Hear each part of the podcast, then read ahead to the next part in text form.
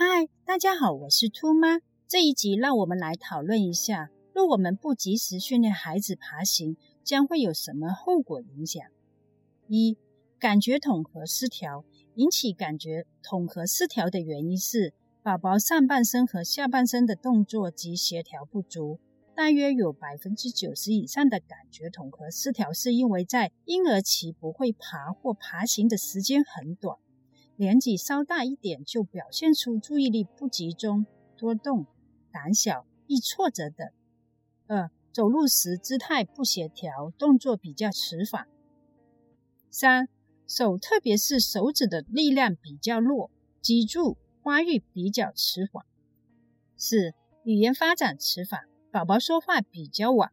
相反，会爬行的孩子就会显得比不爬行的孩子灵活。有肌肉发达、认知能力较强、语言交流及动作能力较强的优势。借鉴兔妈当年做法，购买折叠式隧道。自闭症谱系儿童多数因脑部结构异常，多数不肯在早期做爬的动作。家长有需要引导孩童做爬的动作，因四肢体在地上爬时，间接也帮助脑部训练了。他们的手脚脑是协同作用的，运动了手脚，脑部也可以活跃脑神经元，这对将来的手眼协调训练也有帮助。兔妈在训练爬隧道时，需要准备切薯条粒、可乐、糖果粒。兔妈故意走到隧道的另一端，引导孩子爬过来。开始时，孩子叫不肯爬过来，试了无数次才肯合作。孩子若做到，家长即奖赏。此外，需要在隧道下面放厚瑜伽垫，孩子跪爬时不弄伤膝盖，以及软质的垫，孩子会比较愿意做训练。家长因自己孩子的个别情况训练，有时需要停一停、缓一缓才做训练。最后，让我们来总结下节目内容：尽快购买隧道。练习爬非常重要，因为爬得多，间接训练大脑，它们是协同作用。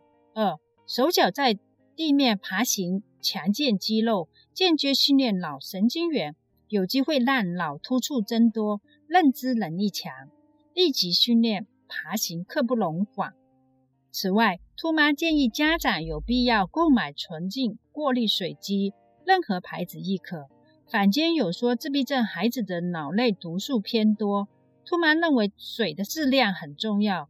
当时选用纯净过滤水喝，平日多给孩子吃蜜瓜或者是美国蜜瓜。兔妈感想：感学统合治疗成功与否，实在取决于孩子的主动性，必须要留意孩子在活动中反映出来的行为和情绪问题，并在适当的处理。从而培养孩子的主动性，令他们在学习及生活上更有进步，而这正是治疗师和家长所盼望的成果。所以，配合治疗师做好家居训练至关重要。虽然这其中有不少挫折，经历辛苦操练有进步是值得的，也是欣慰的。所以你一定要坚持。感谢您的关注，下集见。若内容对您及孩子有帮助的话，敬请打开小铃铛，按赞分享，让更多的家长尽快看到资讯，用于孩童训练。谢谢大家，下期节目见。